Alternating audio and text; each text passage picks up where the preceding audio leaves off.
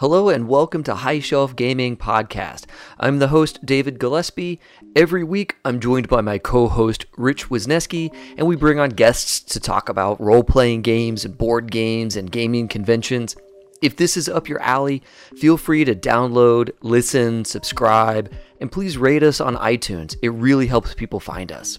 You can also connect with us on Twitter at High Shelf Gaming and join our Facebook group, High Shelf Gaming Podcast. It's a closed group, but click to join. We're friendly to everybody and we'll get you added in. We also have a Discord server to talk games with us all you like.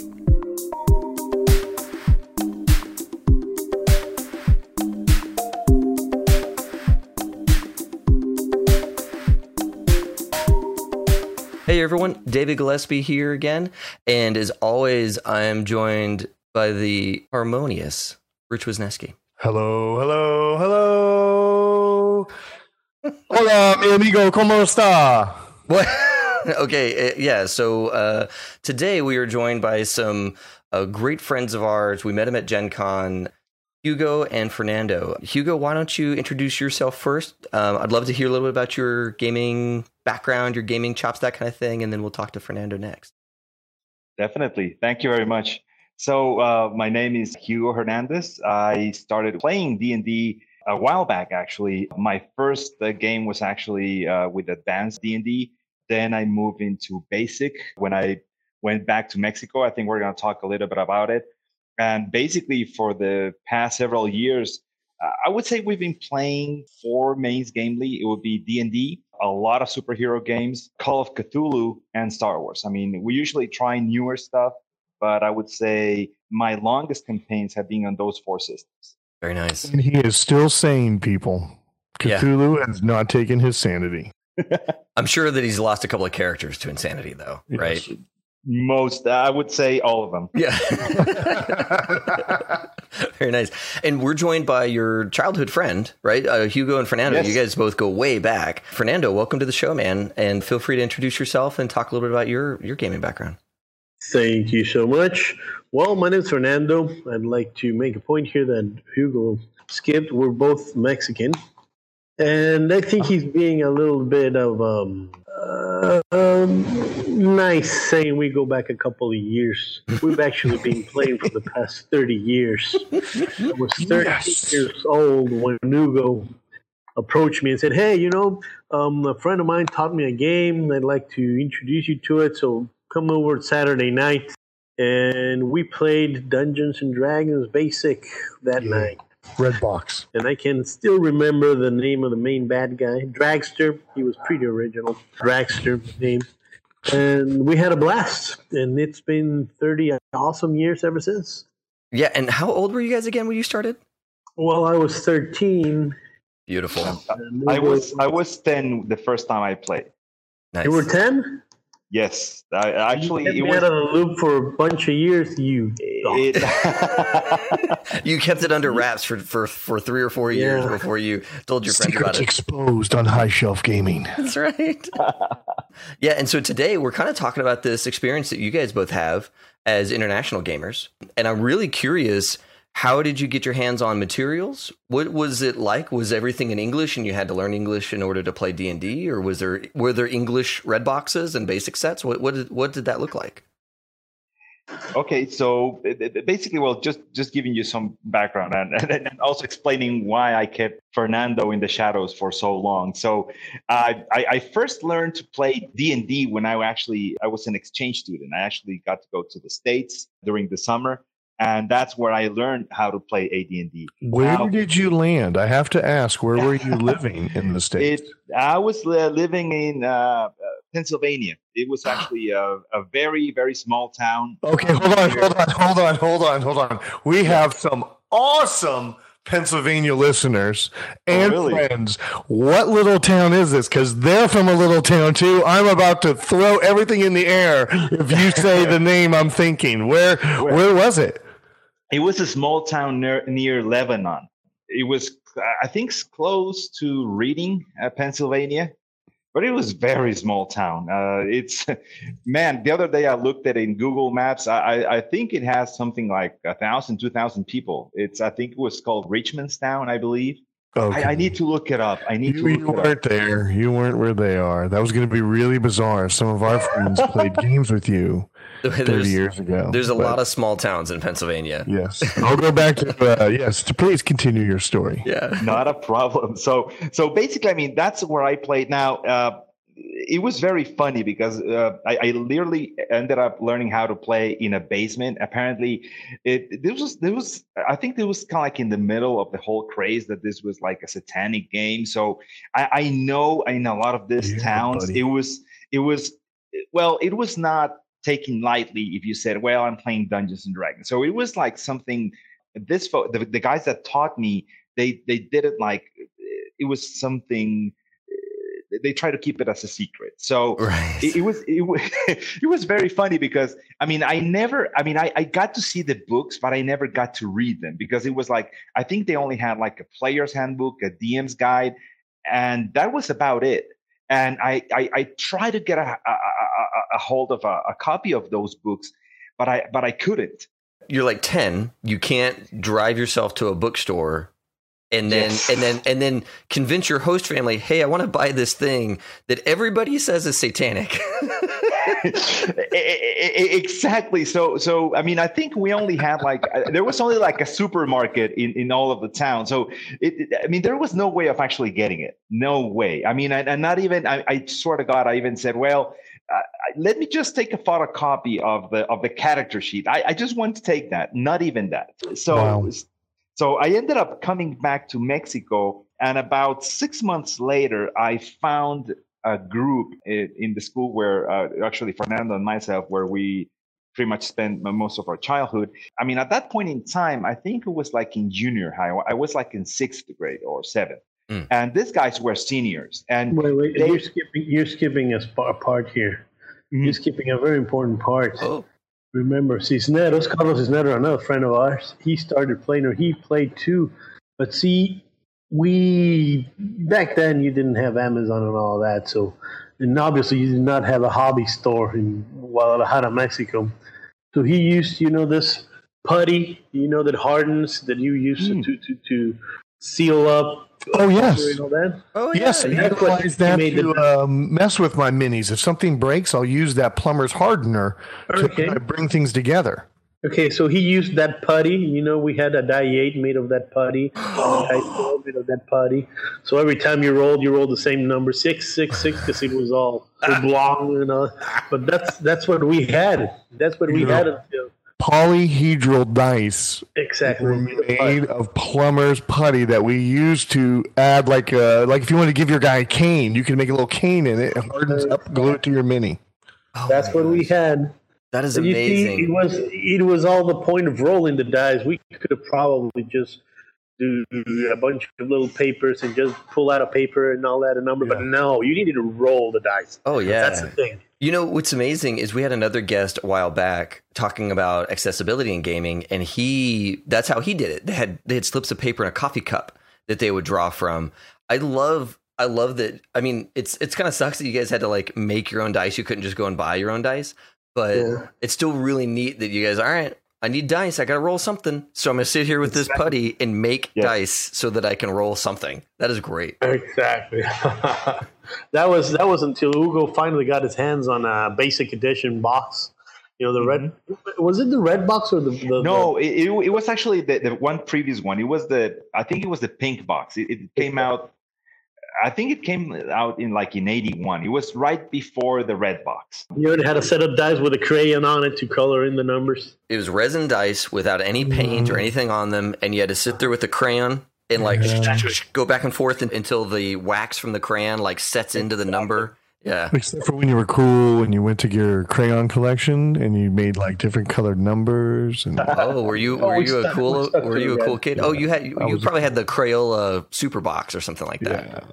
yeah. Not everybody had the Crayola Super Box, Rich. Come on, man. And we ended up playing with those dice for what, four or five years? One set of dice. Playing with Yes.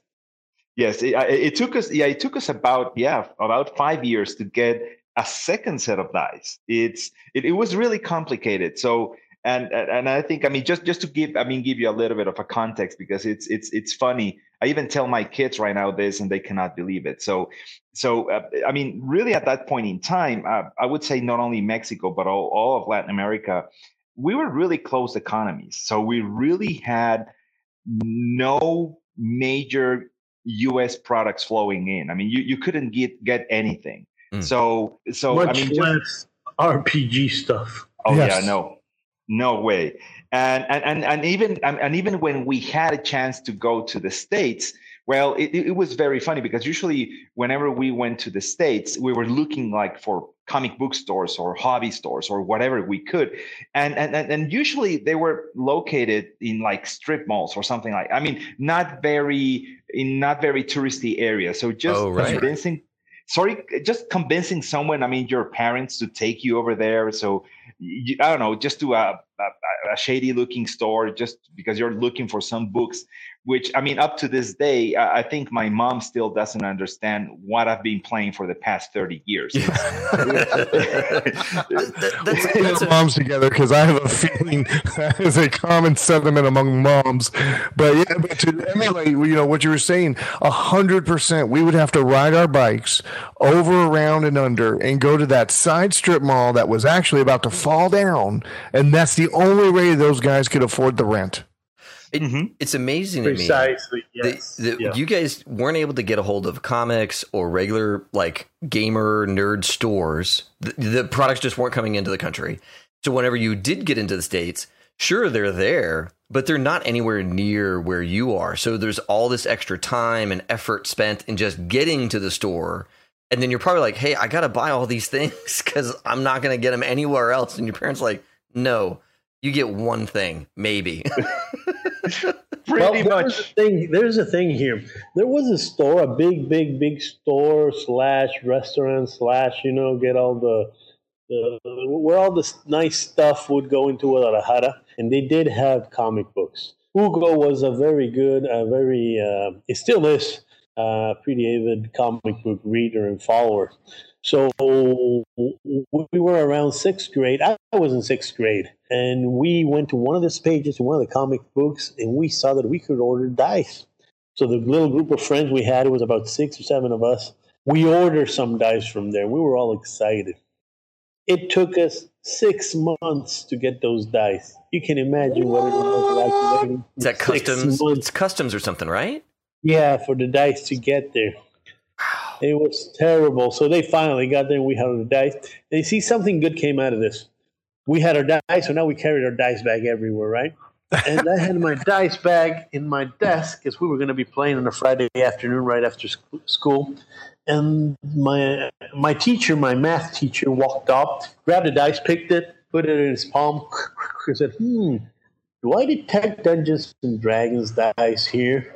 What? And that that kind of changed our, our RPG life. Mr. Jeffrey Stroud, which we've been trying to get a hold of for the past, what is it, 25 years?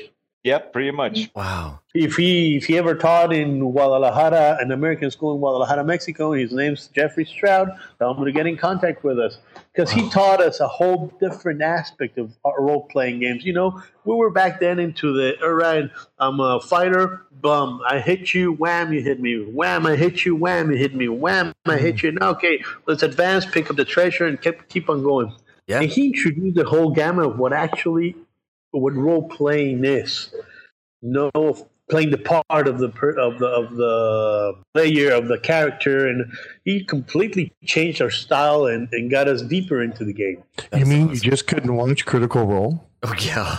Isn't that interesting? Uh, yeah. Something we've chatted about before that kids now or young people now can go, huh, I wonder how a DM does this.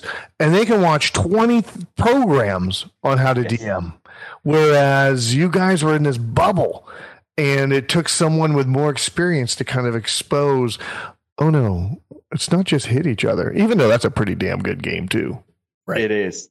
And actually, I mean, right now that Fernando's mentioning, I think the first thing he taught us is, uh, first of all, I don't think we killed a single character like for the first four or five years we played. Oh, sure. Uh, and, and we play with this guy and he kills the whole party in our first game. Yes. Uh, so we got to find this guy because I want to shake his hand. TPK on teenagers. It's like boom, they're crying. Yeah. Like you're dead, you're dead, you're dead. Oh yeah. Yeah. And I got to tell you something about this guy, just really quick. I was in my last year of primary school, you know, in sixth grade. Hugo was in his, what, third year of junior high. junior high, yep. And this guy, he was probably like 27, but to us, he seemed like very, very old because, you know, he's a teacher and all that. He knew, he knew the manuals, front, back, back, front. I mean, he was, he was such a smart guy. He would play the high school um, chess team while against the four best players blindfolded while eating chips and just telling them each one of them what what what he'd be doing. They try to trick him, you know, into pawn A, two, two pawn. They said, no, no, no, you have nothing there. So this guy was really, really, really smart. So he knew all the characters, all the books, everything. He did not need the book. So we were back to square one in that aspect. He did not have the books, and neither did we. We just had to go with whatever he told us. Then we got home and we said, you know, we're going to get together with Mr. Stroud and play Dungeons and Dragons. So this is what my parents heard. All right, we're going to get together with our teacher who's 27 and we're 13. And he's coming over home and we're going to be playing board games. That sounded a little bit off to our parents. Uh, But eventually, they saw the game. They saw that we were doing things that weren't normal and everything, and they started giving a little bit of lenient into that, and that really helped us. Helped us, you know, catapult into the gaming. You know what's funny is a lot of times uh, we hear a lot of stories about people, especially in their early teens, playing this game, and it's always the parents like, "All right, they're gonna they're gonna sit in and watch one of these games just to see if it's as bad as everybody says it is." They quickly see that it's not, and then they realize, well, you know, my kids aren't like going off getting into trouble. You know, Mhm. they're staying at home playing this game. This all right, you know, I don't really get the game, but my kids are being good kids. So heck, yeah, do your thing, you know? I'll get you a book. You want a book? All right, I'll go buy you a book. You know, if that's if that keeps you doing this thing. International professional. And Fernando's working in an emergency room. I mean, it's not like we have call-ins from jail. You know I mean? It's like it's like these guys were, you know, they the parents maybe finally realized that, oh yeah, there is, you know, what these kids are playing a smart game. hmm Yes, you know, and I think it did get to that point because right next year when we were in junior high, we were sitting around and talking. You know what? It would be nice to go to the United States all together and And suddenly I said, "Well, I do have uh, my grandpa do have an apartment in McAllen, Texas. We should go. Yes, we should go." And then someone was walking by who never even played and said, "What are you guys talking about? Oh, we're thinking about going to McAllen. Oh, sure, let's go." And it ended up being a group of twelve, and we just told my mom, and we all hopped in a bus, and took a bus trip trip to uh, to McAllen, Texas. I, I still don't know how they let us go because basically it was 12 of us. Uh, I, I think I I was one of the oldest ones. I was like 17. And we just got on a bus and drove all the way up to McAllen, Texas. It wasn't like it wasn't like a chaperone or like a, a parent no. coming along with you guys. had- waited for us over there. They're like Yeah, Hugo, Hugo, you're a good kid. You're in charge. David, but I'll, I'll tell you how absurd this was. There was this guy coming with us. His name was Young Bum. He was a, a Asian guy. We hadn't even met him. He just walked by when he heard about our plan of going to. What are you guys talking about? We're going to be going to McAllen. Hey, I'd like to join. Sure, hop on. It sounds like a coming to age movie. Yes. I mean, this really sounds like a plot. You guys are all on a bus, and there's some evil guy trying to take a kid. We just want to get some role playing books, you know? So you guys went there with this whole troop of like 12 people. You didn't even know some of them. No, and I'll tell you what happened. My mom rented a car, and we looked into the to the phone book, and we found a place. It was called Hit or Myth. I still remember the name. That was our first official RPG store. That is an awesome name for a gaming Drove store. us, took her forty minutes to drove us there. Then came back forty minutes, picked up the next batch. 40 minutes back, and then drove us all yeah. up, over and down, over and down. And obviously, we kind of made the day for the guy that day because this 12 kids drive in. And we bought everything. We wanted everything, definitely. Oh yeah. That night, that night we played Temple of Elemental Evil. oh yeah. Yeah, we we actually got a copy of that. I remember we oh, got my what also we i think we got like eight sets of dice. I mean th- th- those were all the dice in the store. Oh yeah. Oh yeah. You're like all these dice? Each of us are now getting our own set of dice. We're tired of sharing dice. We're, yes. we're buying all your adventures. We're buying both your red boxes. Yep. Oh we got our first official dungeons and dragons DM's guide, you know, the the one where he's opening the doors to the vault. Yeah, yep. yeah, yep. yeah. You you finally get your real like DM's books. You're not just going exactly. off of somebody else's memory.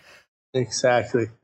Gosh, how did I just take for granted that it was a bike ride, and I would get my I would get my money from mowing some yards or mowing my yard, and I would go in and every week just be able to get whatever I needed. You know, pretty much they maybe something wasn't in stock yet. Um, yeah, I guess there wasn't any publications coming out in Spanish, so you had to get everything in English from America. Pretty much. It's. I mean, I, I know that. I mean, right now, if you look for for for D and D books in Spanish, I I think we have some, uh, but they're actually from Spain. So so I mean, something that's uh, Latin America specific. I think you can probably look around you can find uh, some of that stuff. But even then, uh, right now it's complicated. We've had a chance to meet a couple of role playing uh, teams during the past couple of months, and they have the same the same issue. I mean, not everyone speaks English, so they either need to someone to manually translate some of the books, or I mean, just trust whatever they tell them. So it's like, yeah, yeah, what that number you have over there, that means uh, that's your armor class. Just just trust me. That's it. Mm. Uh, mm-hmm. Because really, you don't have books in in a lot of books in Spanish. I mean, I, have seen tons of books in in in in French, tons of books in German. Uh, actually, there's a lot of books in Portuguese, but not a lot in Spanish. Very interesting. It looks like I just did a little deep internet searching here. And in the dark webs, I found on March 21st of last year, they're announcing localized D&D 5th edition products. Well, last year. Wow. that wasn't 10 years ago. That was last year. And they're still not out. Wow. I'm sorry, though. It just amazes me. Amazes me. You, you know, the Witcher RPG, already localized. Yes. I was talking to them a while back and they sent me over a link. It was like, oh, yeah, we're going to do Spanish, we're going to do Portuguese, we're going to do French, we're going to do German. They already have it in their plans before the game even came out that they're going to be localized. So that's really interesting to me. Wizards of the Coast, this giant company selling books all over the world, are just now getting into localization. Where I think well, some of these smaller companies are like, I have to do this because I've got yes. users from all over. Well, here's a, here's the fun part uh, right now with Wizards of the Coast. So Magic has actually uh, been in Spanish for like for the past 16 years. So apparently I mean, Wizards uh, of the Coast has been more focused on something that actually generates more revenue. So, I mean, I can tell you, Magic has been extremely popular here in Mexico. I think like for the past 20 years. And I think, I mean, if you think about it, it, it makes sense. I mean, if you're a role player, you probably get to see, you, you get to sell a couple of books in Spanish, and that's about it in magic it's like everyone needs their own deck and, and you have expansion so i think it made more sense to have that in Spanish. And it's amazing that the same company was also doing some role playing games and you have nothing in Spanish. So so I think in the end it was just the business model. Yeah. Yeah, that's really interesting. That I I, I think it's a great point about the different business models, right? Really require some products to have to be localized. Mm-hmm. And other products you can say, well, you know, it's okay if one person has all the books and then and then I'll tell you something that happened. We bought our first copy of the Dungeons and Dragons guide, uh, DM's guide. That was mine, and then I went and promptly left it on a classroom and forgot about it. Oh no, no, no, no! You see, but it's got its good part. It's got its good side. When I finally remembered, it was after that period. I mean, one period I forgot it, then spent the whole period worrying about it, and I ran back for it, and I did not find it and he was not there. So I walk out of there all upset. Mm. This guy walks by me talking to another guy and said, "Wow, I can't believe I found a DM's guy. Look at this show!" And whoa, whoa, whoa, whoa, whoa, whoa! And you actually know what that is? And that's how we came across two very good friends, Marlon Gracie and Joe Moon, who ended up being some of our major RPGers in our group for a couple of years. So you got found- your you get your book back first off, Yeah. and then you make two great friends. who already knew, who already played. You see, they were both from the United States. They found the GM's guide and the DM's guide, and that's how we came in contact. So you play? Yes, I play. Oh, that's nice. Well, we'll invite you over. Everything, and we ended up having a blast, and they became two very good friends. We're still in contact with them. They still play. Joe Moon is a big LARP player. Marlon Gracie's kind of been a little bit off the grid, but we we had a lot of fun with those two guys too. Wow. That is so cool. That is so cool. Yeah, it's it's one of those things that like I kind of say all the time that nerds can smell their own. You know, like because you know back in the day, if you were too nerdy, you got beat up a lot, right? And so you had to kind of put on a little bit of a normal face, had to kind of like hide out how nerdy you were, and then but you can still always sense your own. You're like, I, you know what? You just made a comment that makes me think you're in the know on mm-hmm. D and D. You Yeah, know, they, they drop like a sentence out of the Hitchhiker's Guide to the Galaxy. Something I think one of the advantages of being in Mexico, away from the the, the normal day to day of D and D in the states, it wasn't that bad for us. I remember Hugo had a a, sed- a, Topaz, a, a car, you know, a sedan, and I remember every Friday we'd go home and play. But one of day, one day, the whole basketball team, the whole freaking basketball team said, "Hey, we want to try this." Wow. It was about 16 of us riding in Hugo's car to my house. And we Yes. ended up having two tables, nine players in one table, nine players in the other one, Hugo DMing one, me DMing the other one, and everyone just having a blast. A bunch of them came back uh, a couple of times, others didn't like it and everything. But it was a whole different story. It was not as, as uh, it didn't have as much taboo or much. Um, Like a stigma. There was not a Stigma. stigma if you played it. Yeah. I was going to say a social stigma. The words so- came right out of my mouth. what was the kind of next big step in gaming for you guys? Um, I think there was a small step in there, which was my brother and his generation learning to play. So this new generation of players, and we started playing with them and all that. So that kind of gave it a little bit of a, of a you know, um, a spring overturn feeling. You know, like it's starting right over again. And by this time, we're me- we, we're able to get our hands on Dragon magazines and Captain magazines. yes. Exactly. And that's where we see the the the the paperwork for Gen Con back then 30 years ago. I think that was probably one of the objectives we've always had now that we were Yeah. talking about this. That we always wanted to go to Gen Con because we, we, we just knew it was um it was something important, right? But we kept on playing. and and just like Fernando said, so so I mean, we always, I mean, we always uh, talked about Gen Con, and and and and that's it. I mean, I think we spoke about it, and that was about it. Pretty much, I think it was when was it? It was last year, right? I think it was around October. So so we have like this uh, WhatsApp uh, group where Oh, yeah. like everyone who role plays. I mean, we we just share uh, memes and all that. So it's I, I sent them a note and I said, you know what, I've been thinking about this and there's really nothing stopping us from going into Gen Con. It's like I don't have the slightest idea if that's gonna be expensive or not. I don't have the slightest idea what to expect. And, and- and I think that was probably the biggest thing. It- I mean, we've met a lot of role players during the past couple of years. And I mean, what we found is that, I mean, of course, there are guys that that have a playing style just like us, but I mean, there's there's so many different playing styles, and we're like, well, we, we I mean, what what can we expect? It's like everyone is gonna be larping at Gen Con. It's like everyone Oh, is right. dressed up or not, or I mean, we, for us, we really had didn't have the slightest idea. So I said, eh, you know eh. what, we're going. That's it. It's like I said, I'm going. I mean, and if anyone wants to come, just just just let me know. I- I'm going. I don't care. It's that's my mind made up. That is the that is the best way to make sure something happens is to say I- I am doing this. You all can hitch yourselves to my wagon and we can go together or I'm going alone and I'm going to have a great time. That's right. If you sit there and go, well, I don't want to go unless I'm going to have some friends come with me, and then it's this.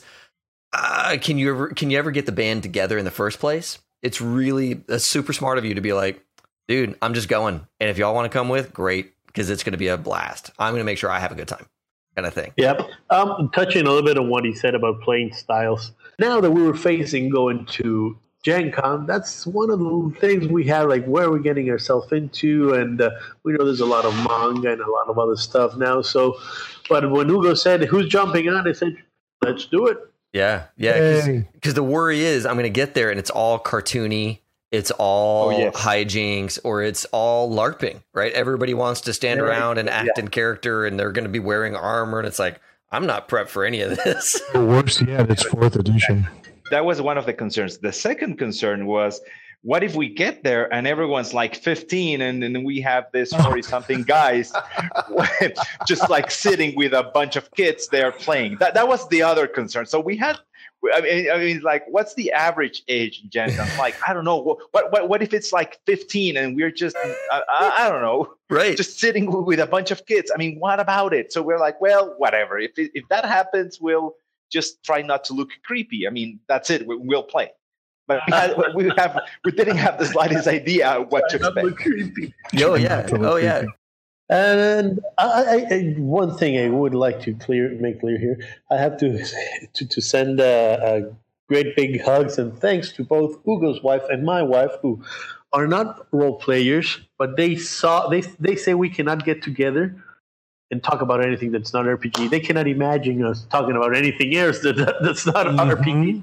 So um, I think they had a lot to do with us actually making it there. Because yes, Hugo wanted to go. He proposed the idea. I said, yeah, let's do it.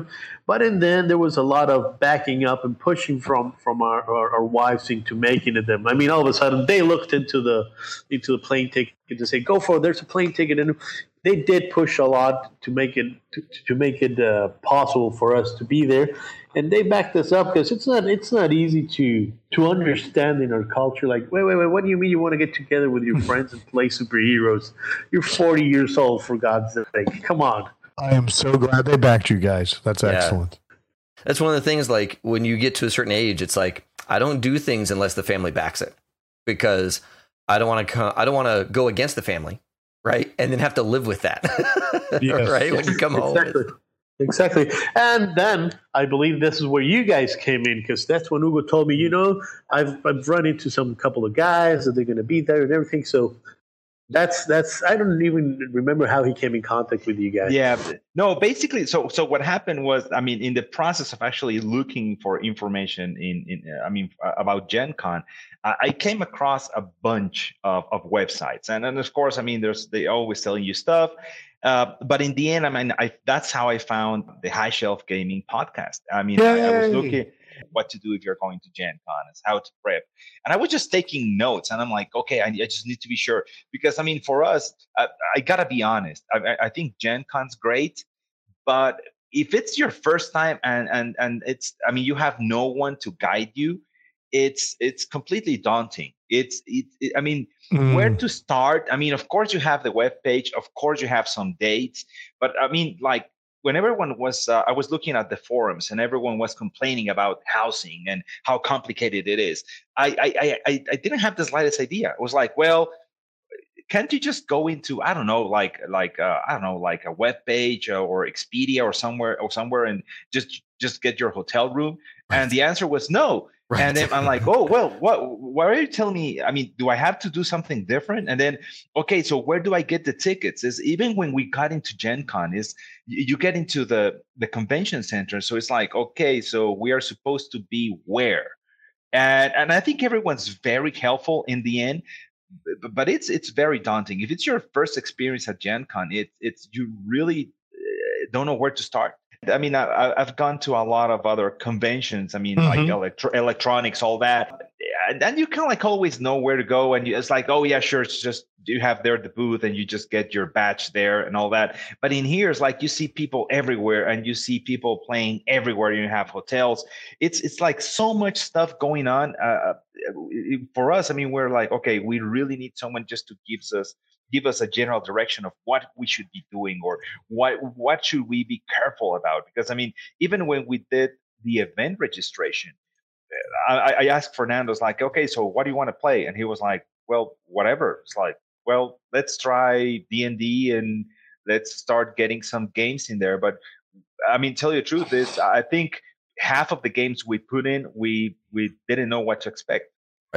Right. Right. Yeah. And and and there's so little information exactly for a new player you know, like, or for a new attendee, they don't say, hey, by the way, the housing portal is super important and you have got to be on your game for the housing portal. Like, they don't tell you how important it is to be there moment one to attend the game. You know, God, I don't need more competition. Well, but they just don't. You know, they say, hey, here's the day to start registration. They don't tell you that if you miss, you might not get, right?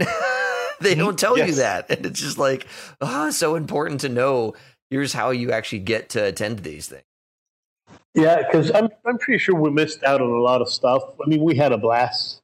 Um, uh, as a matter of fact, I'd like to say a, a big hello to Ian, who was our first DM ever in uh, in Gen Con, and he made it nice. a blast. We had so much fun, which I think that's an important factor on your first Gen Con.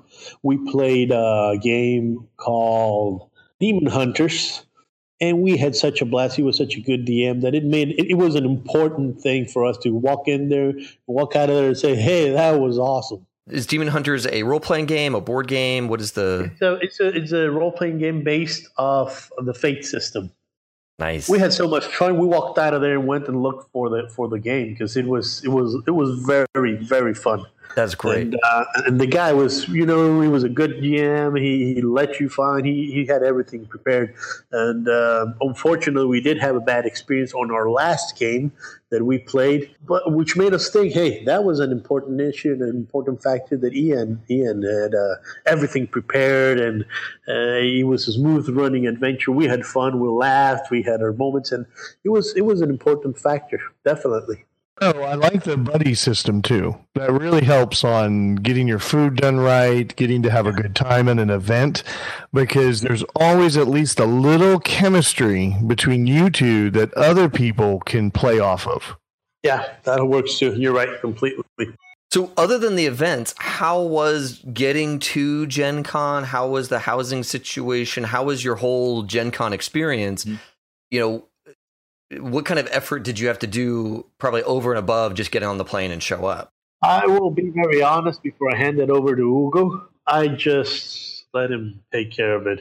And, uh, then with my with my working hours and all of that it was much pretty much easier for me to just told him hey just point the way and i'm in. And he'd ask me okay? We got to check what game we're going to play. And i said look i just want to check a game of fifth edition to see where i'm off uh, a game of Star Wars to see where I'm off, you know, to clear up stuff. Because my idea here, uh, that I thought it was really experts. good. I thought it was experts doing, oh. doing the game, and then I found out no, anyone can be a DM, right? But yes. I thought it was experts, so you could clear your your your, your doubts. So as long as we was that, Hugo pretty much told me, "How about this? How about that?" And I said, "Yes, yeah, sure, let's sure, let's do it." Now, for next year, I will definitely be more proactive because now I know what I'm going for. But he can tell you how, how it was on arranging everything. Ooh, did you hear that, Dave? I did. So did you hear it? He said next year. Yes, which is the big yes. thing. Well, you're already in. That's the thing. Is like if you if you leave Gen Con knowing, oh, I'm going again next year. That's a good thing. That's a real good thing. And knowing that anybody can be a GM do you think that we might be able to someday see a Fernando or Hugo game? We are actually we are shooting for next year. We are definitely shooting to have at least one event for next year. Oh yeah! Oh, that'd be so cool. That'd be so cool. Okay, sorry. I I, I know we're tangenting. Only in Spanish with Spanish books, and when English speakers sit down, be like, "Good luck." Talk to us. So what was it? What was it like getting everything set up? What was your experience actually attending the con? you know going through all the going on through all that effort okay so so so first of all i mean i, I think uh, first of all just getting there it was a bit complicated because it, we don't have any direct flights into Indy. You, usually, I mean, we need to fly into one of the hubs, so we'll probably have to be either Atlanta or It needs to be Houston. So, so I mean, that usually increases the price of the of, of the ticket uh, quite a bit. We ended up finding that probably our best option, and and I I mean, I swear to God, I think I have a spreadsheet like with so many different variables. So the, the best option seemed to fly into Chicago and then just take a bus down to Indy. I mean, we Whoa. just did the math and we said, well, that needs that's probably the cheapest option. And, and, we really wanted to spend as little as possible so we could have as as much money as possible just to buy stuff.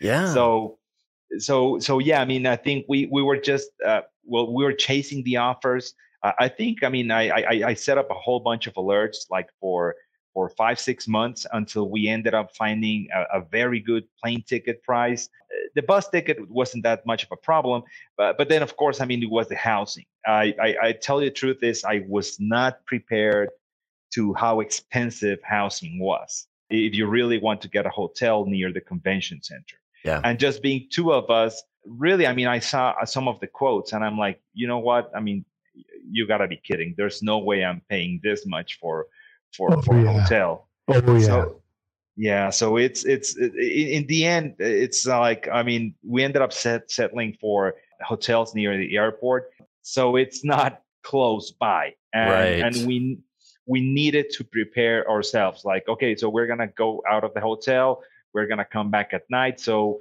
uh, just be sure that you have uh, water, we have some snacks, you have everything you need because if you forget something, it's it that's at least a forty hour uh, drive between just getting there and then forty minute you, forty minute drive. Yeah, yeah I, I, was right. not scared. I was preoccupied. well, but but the concern is real. The concern is real. Is that if I forget something, I have to abandon it because I don't have time for a forty minute round trip. And, and, trust me, Fernando, I'm scared every year during hotel registration whether or not I'm gonna be yeah, I can't imagine far away. It is. It really affects things. I love being downtown because you can just go back and put up your feet for a little bit, or go have a beer, and because you know maybe we bring beer in, go have a beer and then go back. You know, it gives you a moment to be really close. That thinking of losing an hour during the middle of the day at a con, that's a lot. It yeah. is. Yeah. And and and you know what? We prepared a bunch of back to back games. Oh yeah. We barely yeah, where we barely had time to go eat anything. So we've learned now. We've definitely learned. But that's the thing. First year, man, everybody does it. You load up the calendar. Like I'm putting all this effort to get here. I'm gonna get as many events in as I possibly can. And you suffer for that, right? You don't eat, you don't have bathroom mm-hmm. breaks, you know, it's tough. It's tough. But you know, working in the ER, Fernando, you could probably hook me up with a catheter and a bag for next year. Ah, uh, yeah. I thought about it. I thought and, man, I just would never have to leave except for number two. That's gross. there you go. And you, there's there's Imodium for that. It will just stopper you up for the rest of the day. I now have my gaming doctor on call. That's right. That's right. That's good stuff. So, um, so you had a lot of uh, local logistics, all that stuff did you guys end up buying like so much stuff you couldn't fly it home? What was that picture like? Oh, okay. Yes. I mean, just uh, well, Fernando can tell you about it. He actually had to get an additional bag just to get all the loot back. But uh, we really try to fly uh, yes. fly in as as as as, as let's say as light as, as possible with mm-hmm. not that much uh, stuff in there but but really when we got there okay so given all the background we already spoke about so this was the first time at a con this size and we just get to the dealers hall and, and just i mean the first booth i think we saw was kind of like i mean the chessex booths uh, oh. booth so i mean the moment you start seeing like dice dice dice everywhere and, and yeah. books everywhere it's uh, you cannot stop buying. And, and, and tell, I mean, tell you the truth is the last day we were about to buy some additional books, but we were like, you know what? It's there's no way. It's not even the space anymore. It's just the weight. I mean, the sheer weight of carrying books. It's it's extremely it's complicated. Like a plane to bring everything back yeah. for you. Yeah. plus, oh, plus yeah. you know, there's that. I didn't have dice when I was a kid trauma, and now there's that there's never enough dice. There's not such thing as too much dice. Oh yeah. So I had to stop in every single dice box we found. Oh yeah. Oh yeah. It's because it's like, oh look, I could organize them this way, and I could have different colors, or I want metal, or I want ceramic, and it's just like you can go broke buying dice. You can absolutely go broke just buying D and D dice. Exactly. Now I found I found a new a new a new thing to buy when I mean, you walk into a hobby store and you just got to walk out with something. So it used to be dice. Mm-hmm. Then they switched it to figurines, but now I got X-wing uh, stuff. Ah, uh, yeah. Oh, buddy, always a new ship to buy. That's right. That's exactly. Right. That's right. Exactly. That's right. That's yeah. whole thing. It's just you know everything is there, and you could you could spend all your money on on the chits on the stuff around the game, not even buying games. And, and right now that you're talking about the logistics, so uh, I think I mean the other piece uh, when when uh, talking about luggage, so we don't really have the option of shipping stuff back to Mexico. I mean, of course you can do it. I mean, just the shipping prices are really high, so it's definitely really? way way cheaper just to pay for like that. Uh, I mean, an extra piece of luggage. Uh, buy, I mean, actually buy uh, a, a new bag and just get everything on the plane. It's, I, I mean, I can tell you, it's it's very expensive. Uh, it's wow. uh, usually, for example, if you want to use the U.S. Postal Service, I mean, it, it, actually works great up until the point where it actually hits the border.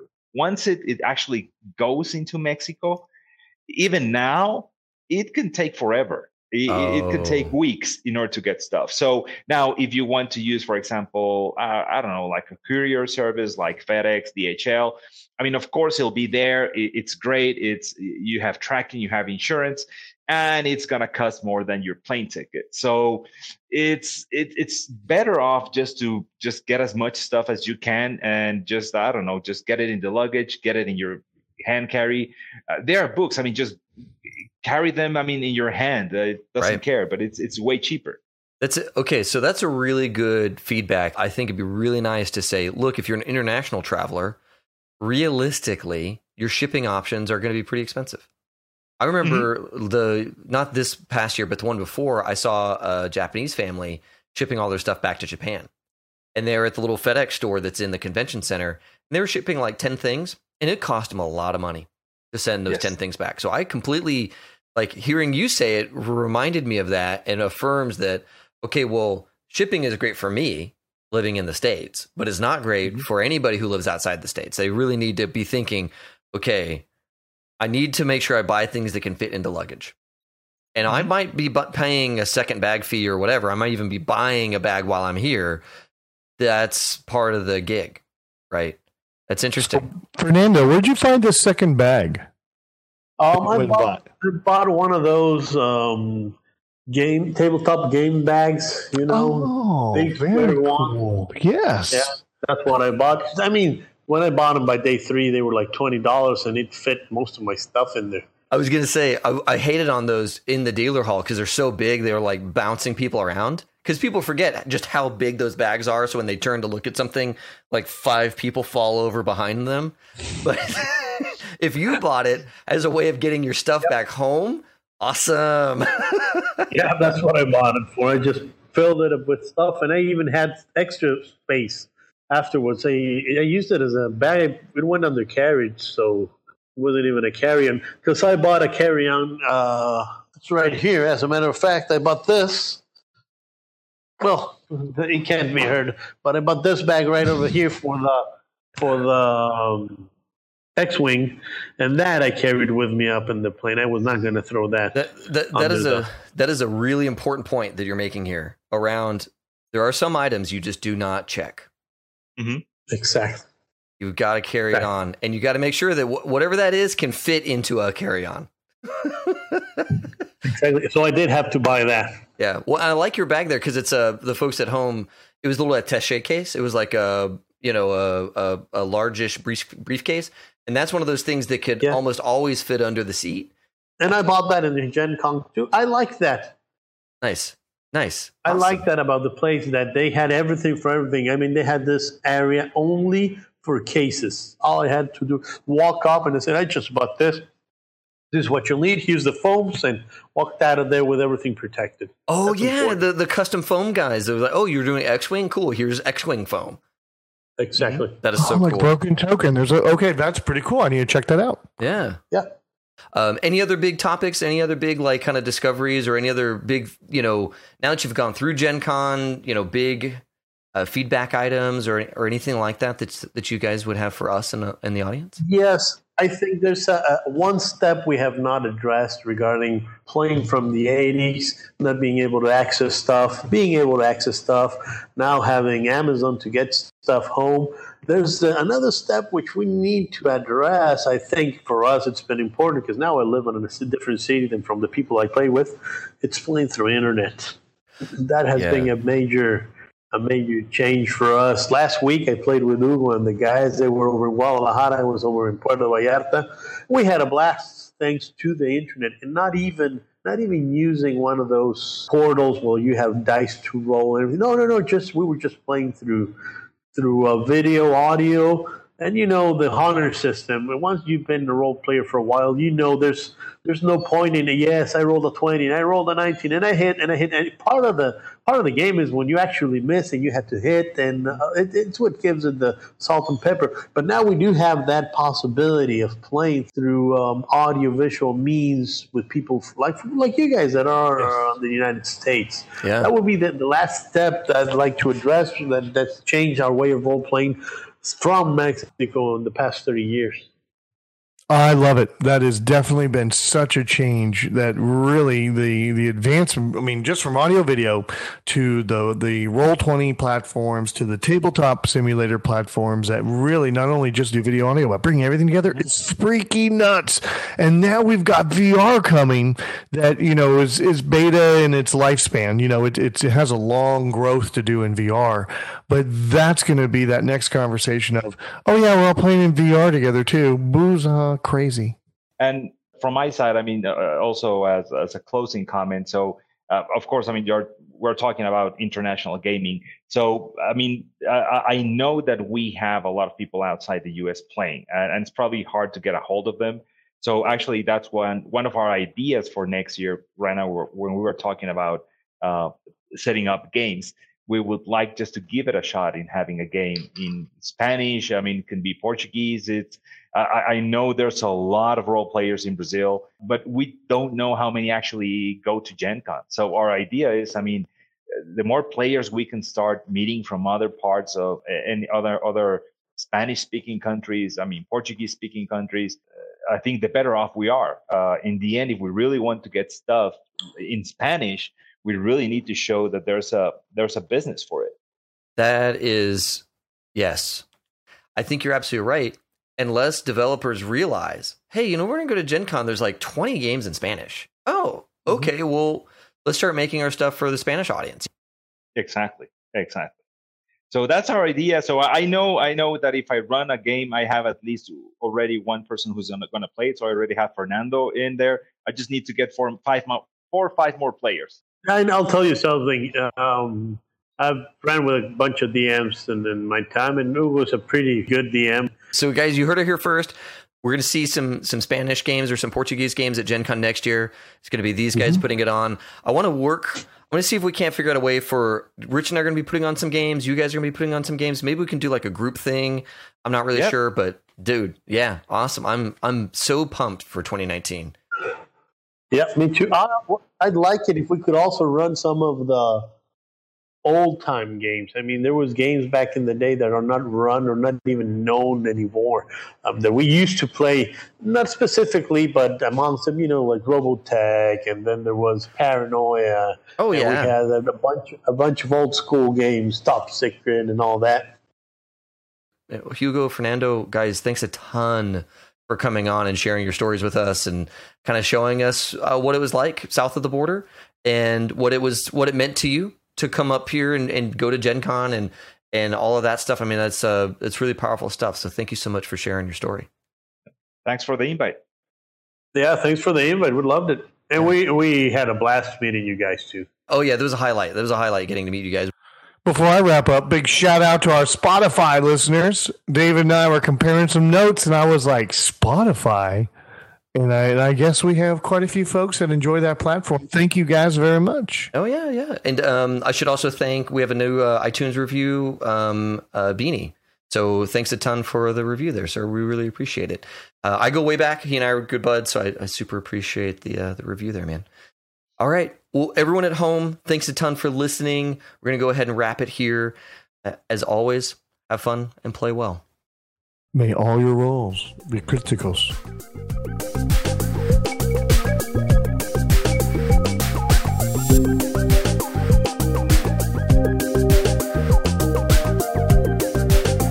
Thanks for listening. This episode was produced by me, David Gillespie, with music provided by Taylor Guillory. Our web presence is managed by Amy Nelson. And if you like our style, please leave a review for us on iTunes. It's the best way to help people find us. Most importantly, though, feel welcome to connect with us on Twitter, our Facebook group, Discord server, our Friday night Twitch streams, and our website, all under the name High Shelf Gaming. We really look forward to talking and playing games with you.